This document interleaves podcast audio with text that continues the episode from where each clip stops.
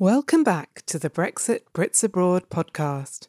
I'm Dr. Michaela Benson, a reader in sociology at Goldsmiths, University of London, and the research lead for a UK and a Changing Europe funded project that's all about what Brexit means for British citizens living in the EU 27. My guest in today's episode is Terri Beswick. Terri is a British woman of colour in her 30s who currently lives in Belgium. She runs her own private consultancy that focuses on peace and conflict within foreign policy, and she's particularly keen on drawing out the links between this area of policy and questions of social justice within Europe. I started by asking Terri to reflect on her first experiences of moving to Europe, what it was that had prompted her to consider this and what those experiences were like? The first place I ended up was in Rome. It was between my second and third year of university. I had this idea that I wanted to maybe try living abroad at some point and didn't have any clue how to do it. And I happened to have a housemate who'd done the certificate of English language teaching to adults, so uh, like an English language teaching qualification. And she was like, Well, if you do this qualification, you can pretty much work anywhere in the world because it's recognized everywhere. And so I was like, Wow, this this would be a great way to enable me to move abroad possibly later on. And I really loved Rome. I've been on holiday there for a short time, fell in love with the city, and I thought, why not do my CELTA course there? So I spent four weeks of that summer. Originally, it was going to be four weeks um, doing a course, uh, the English language teaching certificate in Rome. So that was the first step, and that was 2004. Yeah, 2004. Four weeks in Rome. That was the original plan. What really happened? Yeah, so the having thought I would be there for my four weeks, um, the lady that I rented a room from in the um, in the apartment, we ended up totally hitting it off despite the complete language barrier between us. And she was like, "Why don't you stay for the rest of the summer?" And and yeah, I mean, who says no to an opportunity to spend a whole summer in Rome? So clearly, I did, and that was yeah, it was life changing. It was. Uh, completely new experience of how you have your day to day routine, but within an incredibly beautiful setting that is very much focused on pleasure and social life, which was new to me. Uh, yeah, completely new. So I was dragged back uh, by having to finish my third year of, of university. But by then it was clear that, yeah, this is a pit stop. I come back, do what I need to do, finish my degree, and then head out and ideally head back to Rome as soon as I can because it was just such a different lifestyle to what I was used to. I was used to a work, oh, sorry, a live to work, sorry, uh, context in, in the UK. And Italy was just a different ball game. It was about social life, family, friends, good food, quality, and time, which I completely became addicted to that way of thinking. So that was why I was just trying to figure out how to get back as soon as possible. You finish your degree and you decided to try out life somewhere else. Where did you go next? Um, so when I when I first left, I spent about a month actually. Now I remember in Zaragoza because my cousin was doing Erasmus there. So I decided that I would fly to Zaragoza on my way to Rome, spend some time there, just because why not? Um, and most of the teaching starts in September, so I had a little bit of time. And then I made my way down to Rome. And then since then, there's been lots of little jumps around Europe. So from Rome, spent a little bit of time in Paris. After Paris, back home for a little bit, and then to Brussels. That was ended up being six months, and then from Brussels to Amsterdam for what turned out to be five years. A brief stint uh, in Jordan, and then after Jordan, back to, to Europe again, and ended up back in Belgium, which is where I find myself now those different moves, what were they? What were they motivated by? It was such a variety of things. Um, when I, I mean, Rome was clearly I just want to live in Rome, which is kind of yeah, that's a pretty good motivation. Um, Paris, that was more planned in the sense that I was I'd finished my master's degree um, and I I could write my thesis from anywhere. And I thought, ah, if I want to work, at this point, I decided I wanted to work more in international politics. And I thought, well, it's a good idea to brush up on my French. Let me go to Paris. I will write my thesis, teach English to survive, and brush up on my French. And this will be a good strategy to start my career. I would say that it's it's all been a series of coincidences.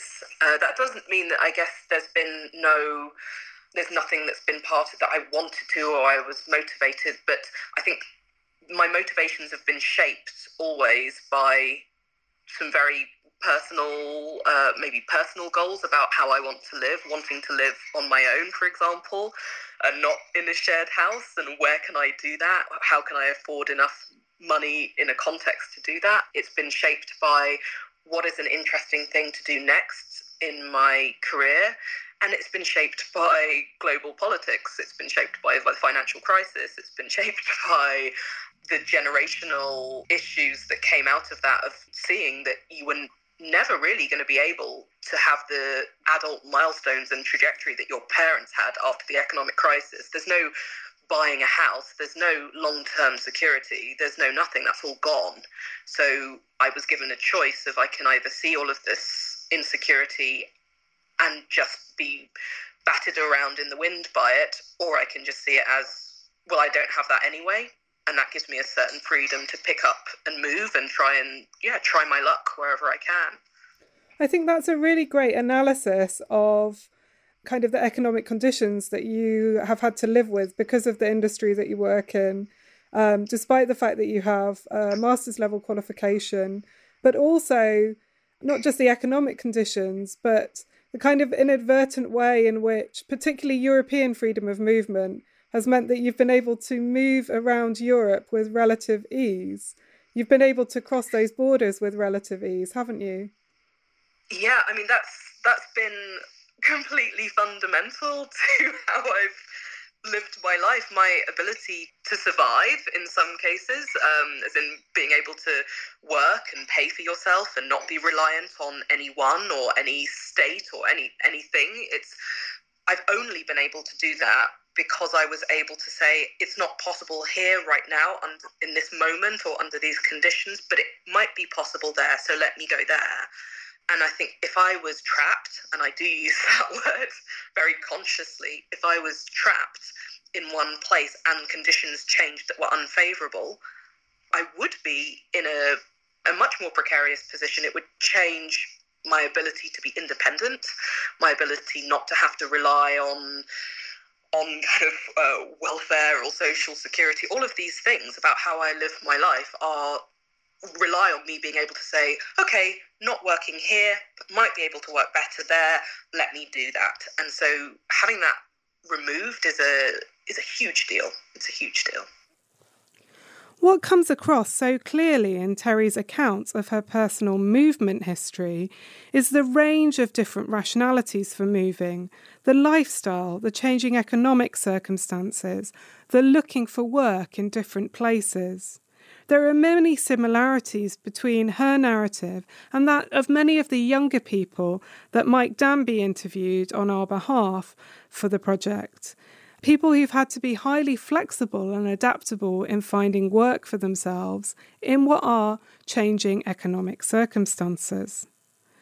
I think it's also very clear from Terri's account that movement is fundamental to the way that she lives her life. And I deliberately use the term movement here because I'm not sure that migration, with all its connotations of settlement, of being some kind of one off move, really captures what her life has been like over the last 10 to 15 years. I think she also implies a sense of freedom, that sense of freedom that we had communicated so clearly to us through our questions with our citizens panelists about freedom of movement. And you can read more about that in the report authored by Karen O'Reilly and Catherine Collins for the project. That focuses precisely on the significance of freedom of movement, not as a legal term, but in terms of the way that people understand themselves, their lives, their migrations. And as we continued talking, it became very clear that her love for Europe was also met with some kind of skepticism around the European project and the inclusivity of the European project. And in many ways, this tension that she so aptly describes between enjoying the life that's available to her in other European countries and finding certain frustrations and constraints embedded in the European system is very common to what we hear when we talk with lots of other British citizens who live in the EU 27. It was clear that she had a value for being European, for having that passport that meant that she could cross borders with ease. It was clear that she had built her life around that. And as we proceeded, as we continued to discuss, it became clear that Brexit had some other meanings for her as well. So take a listen to what she had to say about her response to Brexit. Yeah, I mean, Brexit has been, it's managed to touch everything from the incredibly mundane, um, from the quite personal to you know, obviously the much larger things that you see and, and read about. And yeah, I, am not one of those people that are like, oh, I'm dreadfully shocked by Brexit. I don't understand how you can be shocked by Brexit. But I, I guess if you have zero reflection on other people's experiences of life and that not everyone's life was ticking along nicely and that you had this idea that the 90s solved everything and liberal democracy was wonderful and everyone was winning, then yeah, I, then you probably are very shocked. I wasn't particularly shocked, and and I in this study, I had I, in these discussions that we've had, I brought up the fact that I don't think a lot of people of colour were particularly shocked by Brexit. I do, it's that frustration, and the same with the Trump phenomenon.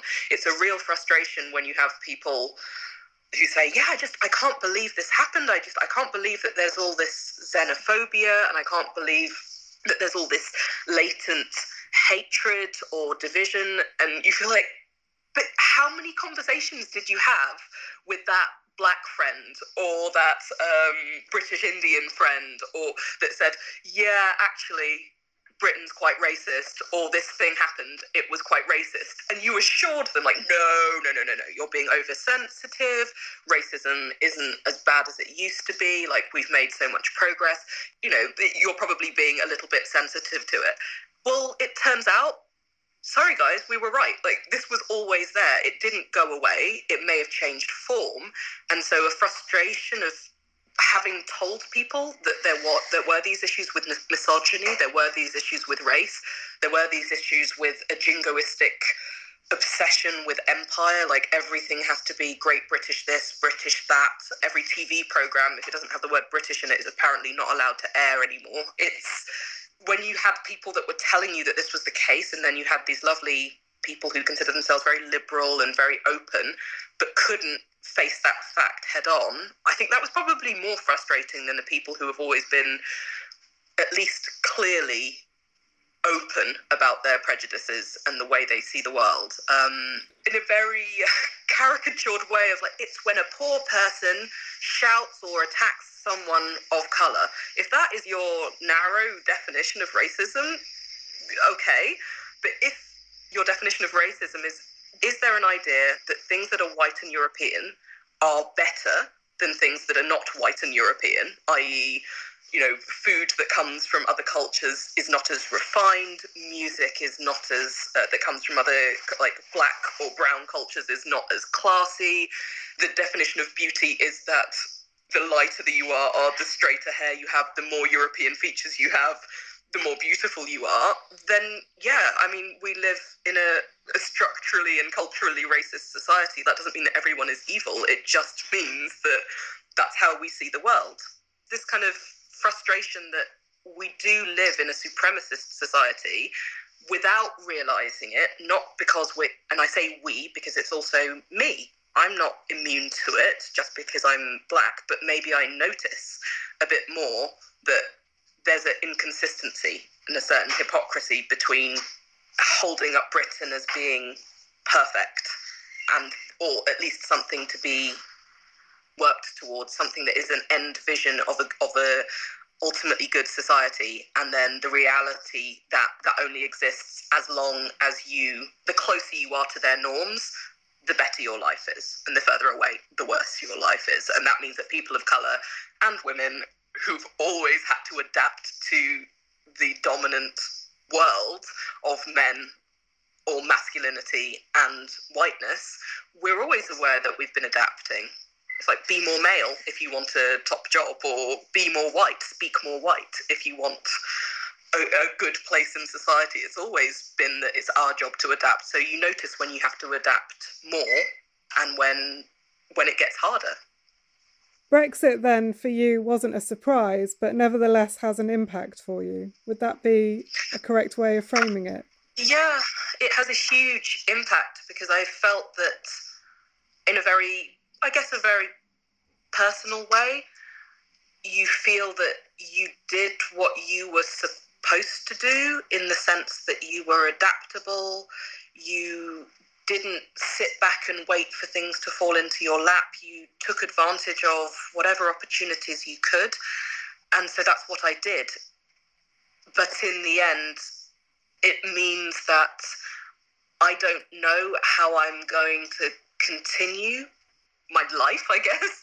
So, for example, I work for myself. I have, and I'm building up my own business.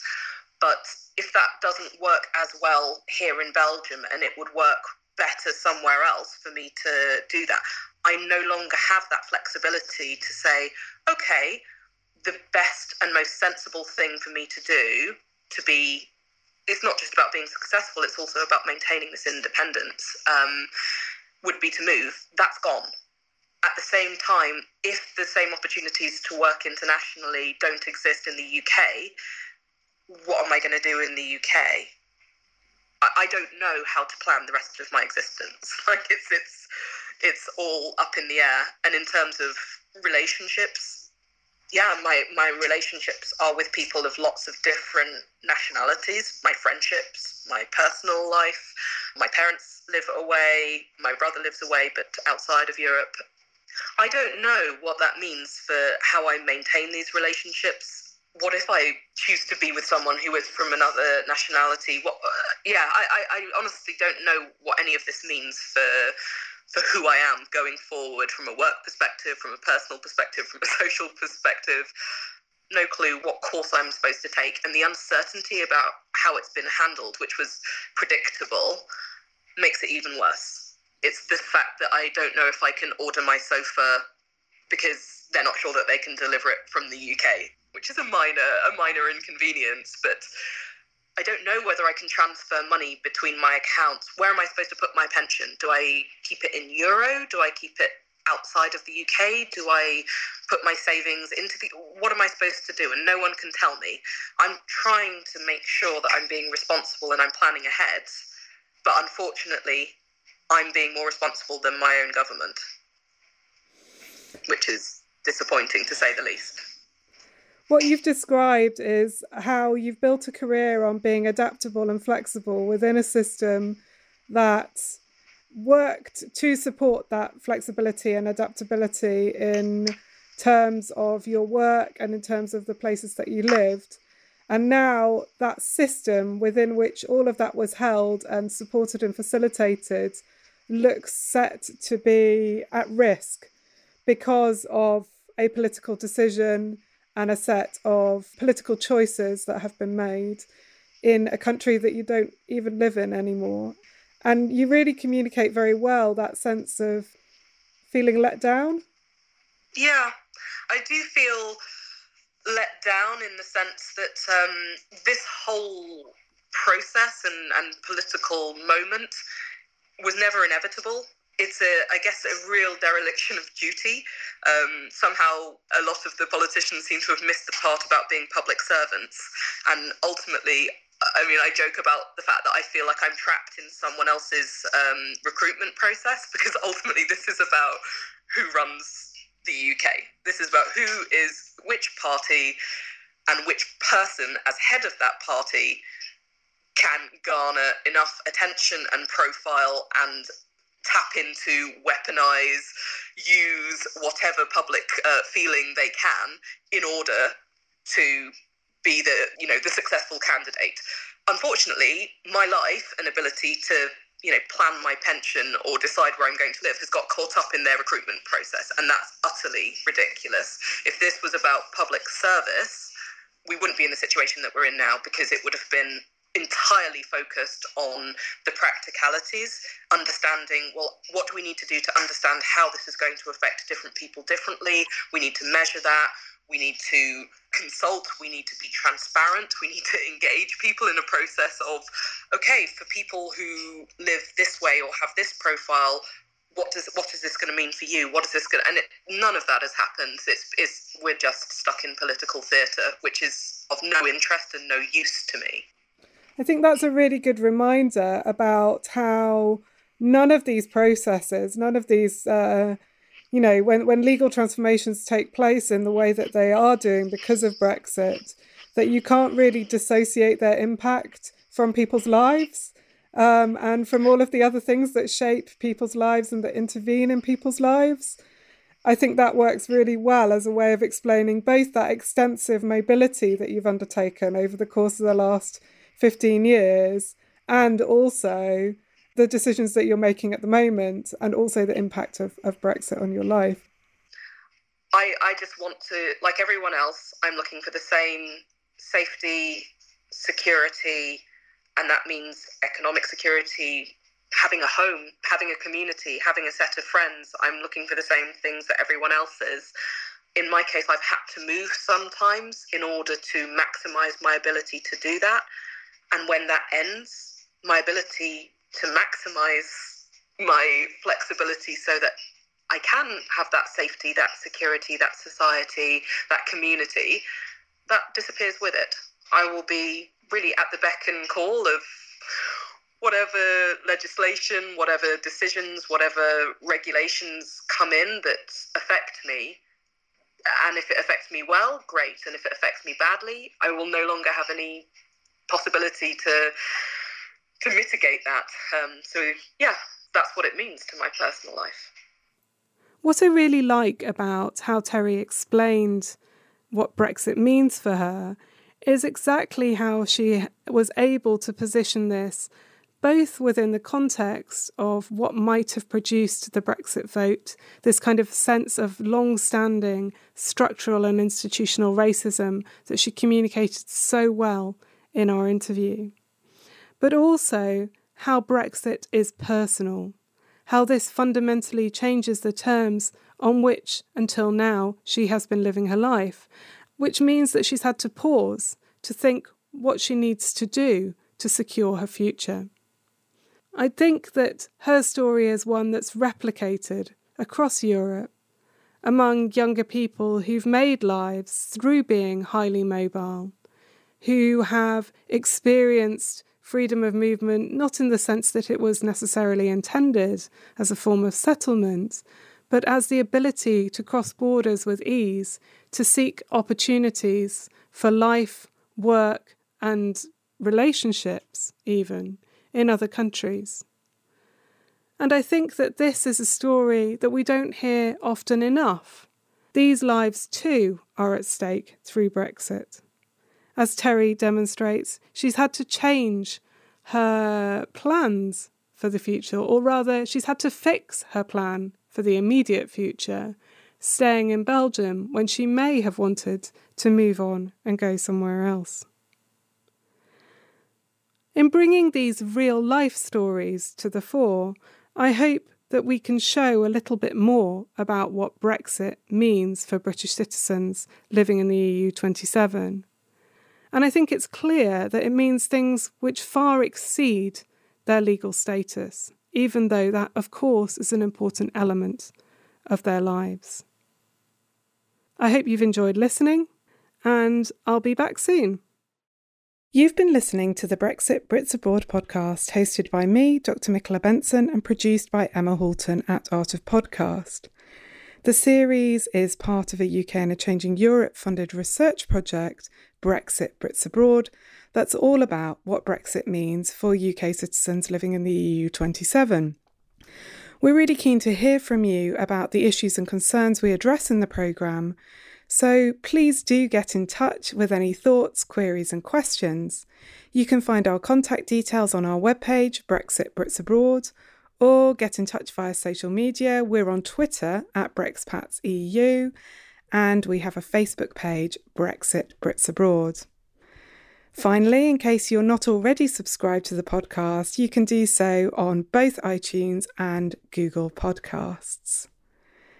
Thank you for listening, and I'll be back in a couple of weeks with the next episode.